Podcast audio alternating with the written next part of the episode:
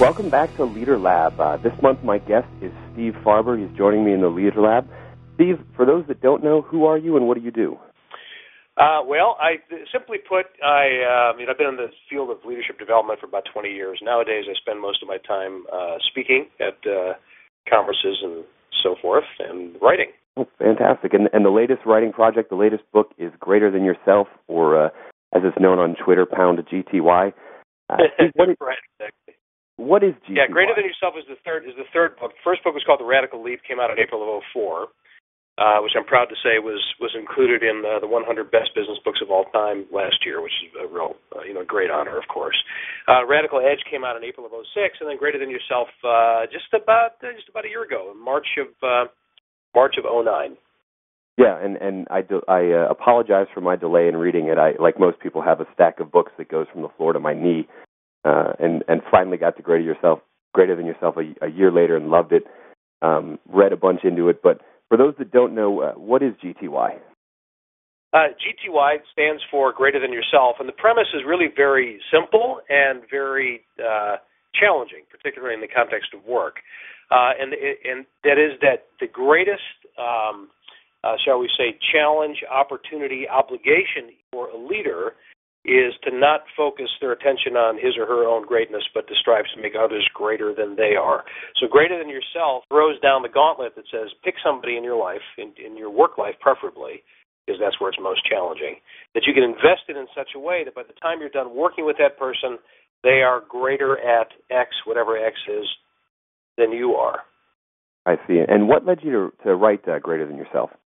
Well, you know, it's really the same thing that's led me to uh, to write everything that I've written. You know, it's based on my experience in uh, in having had exposure to literally just about every kind of company you can imagine over the last couple of decades, and and just asking the question, what what have I seen that's really uh, you know that's extraordinary? What have I seen that really makes a difference from a leadership perspective?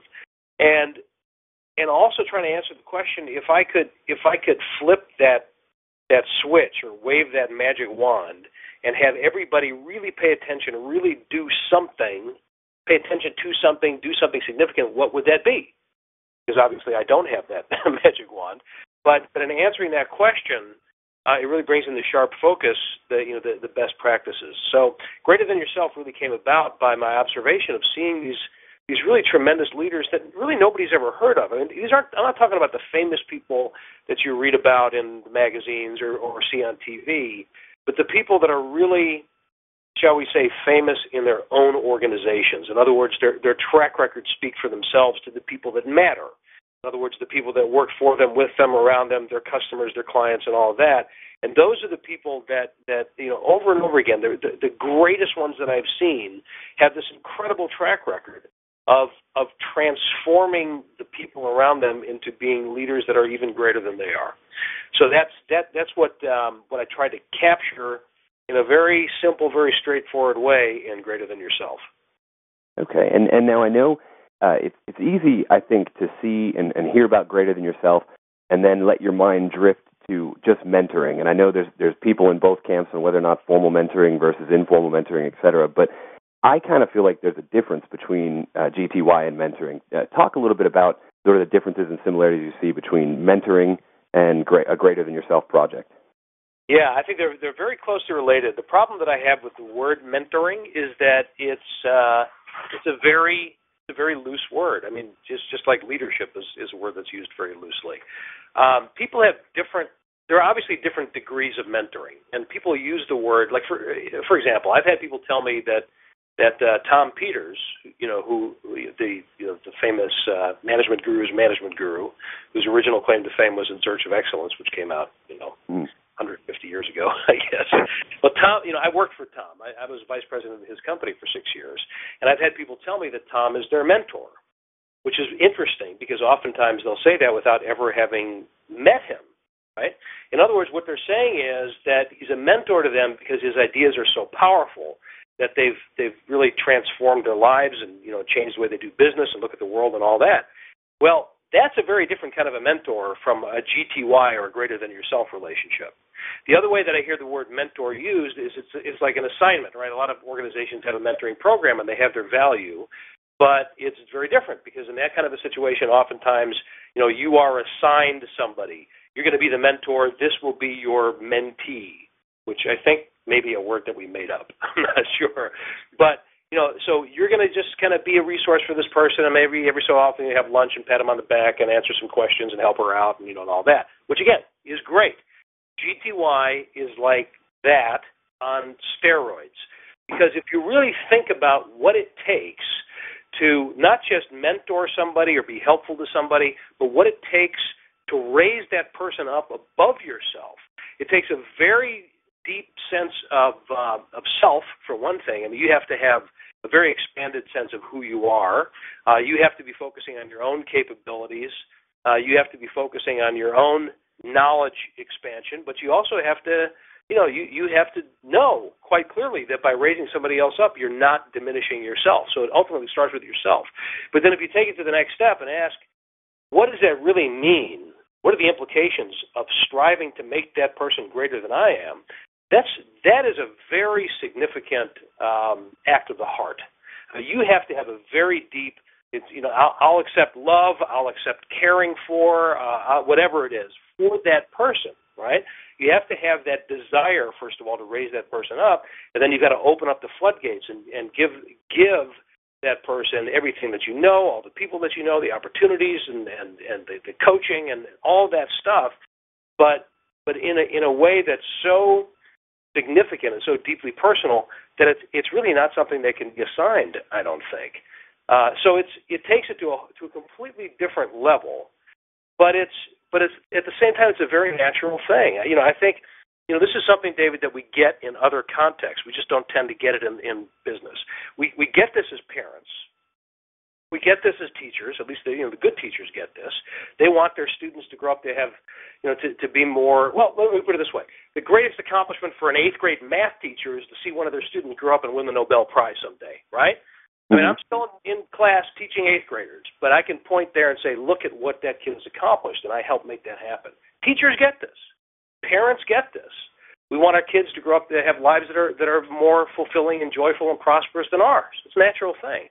But when we go to work, that's when all that gets pushed aside, and suddenly it becomes a you know it's about a zero sum game, and and my success is somehow predicated on you're not being as successful as I am, and all that other crap that we start telling ourselves, which just doesn't make sense. And the, the really great leaders understand that it's that that's not the way it should be. And they, they so they, they push those boundaries aside and they strive to make others greater than they are. And now there are um, in in the GTY project. It, one of the things I love about it is it lays out a very specific um, tenets and very specific steps of how to do it. Which, uh, going back to those formal mentoring programs, I think they assign them and they never actually set out a formal uh, process. But there are three tenets to a, a GTY project. Uh, can you briefly explain what they are? Yeah, at first let me let me explain what I mean by GTY project. Actually, yeah, the the uh, as I was writing the book, it became really clear to me that I'm asking people to do something that, that for many people is is a is a very scary thing, and it's a very it's a very challenging idea, um, and and it's a lot to ask somebody to be the kind of person that raises everybody else up right? And it, it that takes a I mean that's a very very rare person, and it takes a a certain kind of uh, you know emotional bandwidth. I think that that frankly I, I don't think I have myself. I I I can't honestly say that I'm the kind of person that strives to make everybody greater than I am. But what about this? What about picking one person? Just pick one person to start with be your GTY or greater than yourself project. So that's what I mean. Let's get very specific about this, right? So if you focus on one person, I mean, ideally we do this for everybody. I admit that. That would be wonderful. But let's focus on one person. Take this person on as your project, which may or you know may or may not be a word that you that you like in this context, but I think it you know it serves it serves the discussion well. And and that way we can get very specific about what to do and what not to do, and we and we can see if it's working or not. Right? We can measure the results. So the three tenets for GTY are expand yourself, give yourself, and replicate yourself. And yeah, they're maybe a little bit prescriptive, but I but I also left them loose enough that you can do a lot. There's a lot of play in this. I mean, it's not a step by step formula in the sense of these are all the things that you need to do in this particular order. They're more they're more tenets, they're more principles, right? So expand yourself. We touched on already. It's it's to pay attention to your own expansion, uh, and this is nothing new. I mean, we all know that we're supposed to be focusing on our own, you know, personal professional development, but the the the the tradition for that, the history for that, the conventional wisdom for that is that it's important to expand yourself because that gives you the competitive edge right? If you know more than the next person, if you if you have more experience than the next person, you're going to get more opportunities. In the context of GTY, while all that is still true, of course, we want to expand ourselves in order to be more capable of raising other people up. In other words, expand yourself for the purpose of being able to give yourself. And that's the second tenet, give yourself. So when you have this project, this person that you that you that you're going to invest in, it's not just about being helpful. It's about opening up the proverbial floodgates and give this person everything that you can. And the word give is a bit of a misnomer actually because it, it tends to imply a, a balance sheet. You know? Like if I give you if I give you something, I I, I delete that from my own account, right? It's a withdrawal from my own account, and that's not necessarily case. If I give you my contacts, if I give you my knowledge, I'm not diminishing myself. If I give you my honest feedback, for example, it doesn't mean that I have less honesty, right? Oh, sorry, it's just lies from here on out. I used up all my honesty on my last bit of feedback. It doesn't work that way. So, but but it's that that giving heart. It's that sense of uh, not just a sense of generosity, but it's the actual, it's the act of generosity to that person, all for the purpose of uh, the purpose of lifting that person up, and with no conditions attached. So, in other words, I'm not going to help you in order to get something from you. I'm not going to, you know, do you a favor so that you'll do me a favor. I'm doing this for you because, because, because. Period. Uh, so there's no condition attached to it. There's no quid pro quo except for one thing and this is where the replicate yourself comes into play. The one thing that I'm going to demand that you do is do this for somebody else. It's the old pay it forward idea. So I'm going to take you on as my GTY project. I'm going to give you everything I can to raise you up. I'm going to I'm going to demand that you follow through. I'm going to demand that you perform. I'm going to be there, you know, tough love and all that sort of a thing.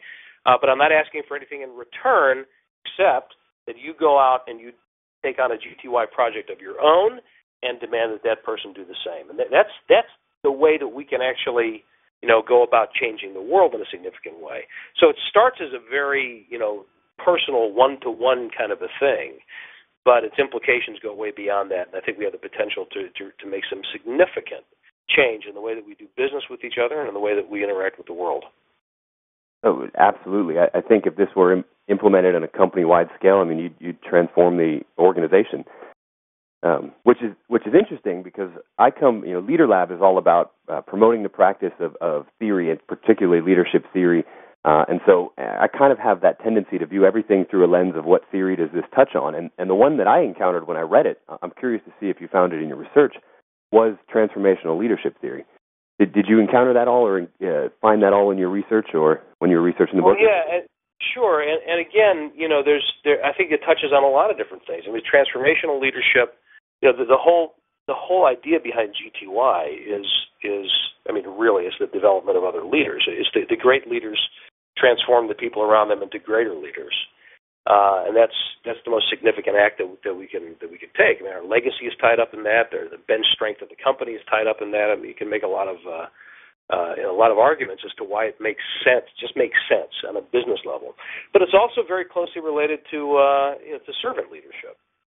You know that that our that our job as a leader is is is not to you know to to be the you know in in the classic sense of the word you know the the the man the woman the person in charge uh that our job is really to serve. And and by serving the people around us including our customers and including our employees and including our colleagues uh that's how we give the greatest value and inspire people to do even greater things. So it touches you know it's transformational leadership it's servant leadership uh it's it, it's what it's not is, and this is true for all of my work and my whole point of view about what leadership is and what it isn't. What it's what it's not is a treatment of leadership as a position or title. I mean, th- this has got nothing to do with with what it says on your business card or where you sit on the org chart. Uh, and and real leadership doesn't ultimately. Um, you know, there are great leaders that have no positional authority whatsoever, and there are people with tremendous authority that are crappy leaders. Uh, we all know that, right? Uh, but having said that, you know, the higher up you go in an organization, the greater the expect. Even though leadership doesn't automatically come with the territory, the greater the expectation from others is that you will be a great leader.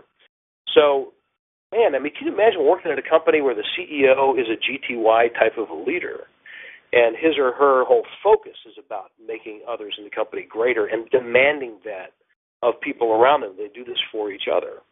I mean, that's maybe is that idealistic? Maybe. You know, am I a little bit of an idealist? Yeah, I'll cop to that. I might be a little bit of an idealist, but I'm not naive. And you know, I'm a business guy, so I'm asking people to do this because not, it's not an altruistic kind of a thing. I mean, yes, it's tremendously fulfilling and rewarding and all that on the personal level. Uh, but the bottom line is, if we're going to talk about how important talent development is and how important engagement is and, and, and how important innovation is and creativity and how we want people to bring themselves fully to bear on the work they do every day, this is how you do it. This is how you do it in a very meaningful, direct way. It doesn't matter what anybody else in your company is or is not doing. You can either take on a GTY project or not. It's got nothing to do with where you sit in the org chart. It's got nothing to do with people around you are doing or not. What are you going to do about it? So that's that to me is you know it's taking transformational leadership, it's taking servant leadership, it's taking all the leadership theory seriously, and instead of theorizing about them as a lot of people do, you know, I mean there, are a lot of people who love to read you know leadership books and have conversations like you and I are having, but you know uh, you don't see it. It doesn't show up the way that they work. So listen, do all the research you want, read all the books that you want, but the bottom line is, you know, do something significant around you, and it's through that example that you're going to really make a difference in your organization.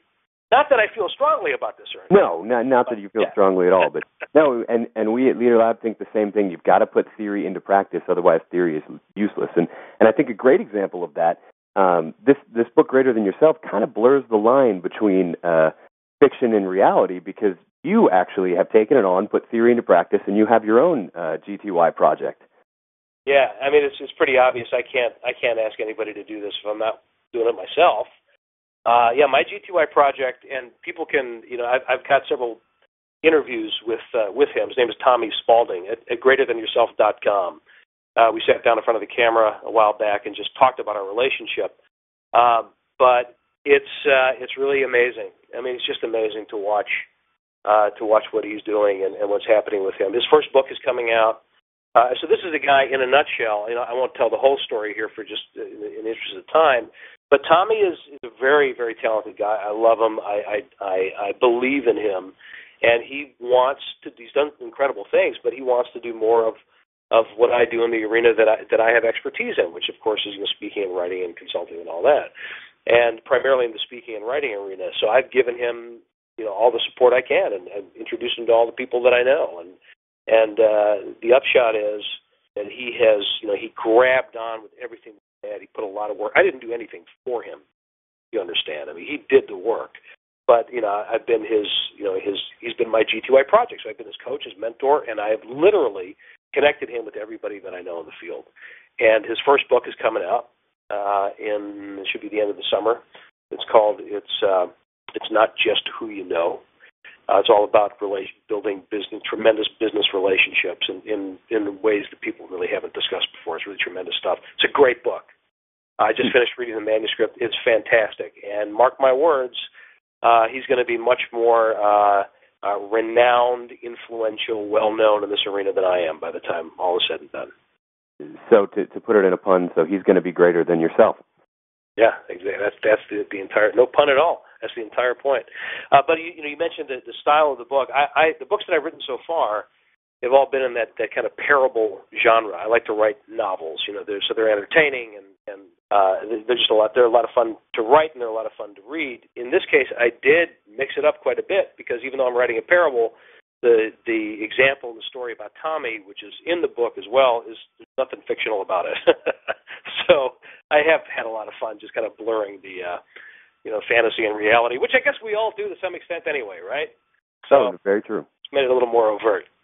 Uh, and and I have to ask on that blurred fiction and reality, and and for those who are listening that haven't read the book, they're just going to have to pick it up and find out. But uh, is there really a place called Don't Feed the Mullet, or is that all fiction?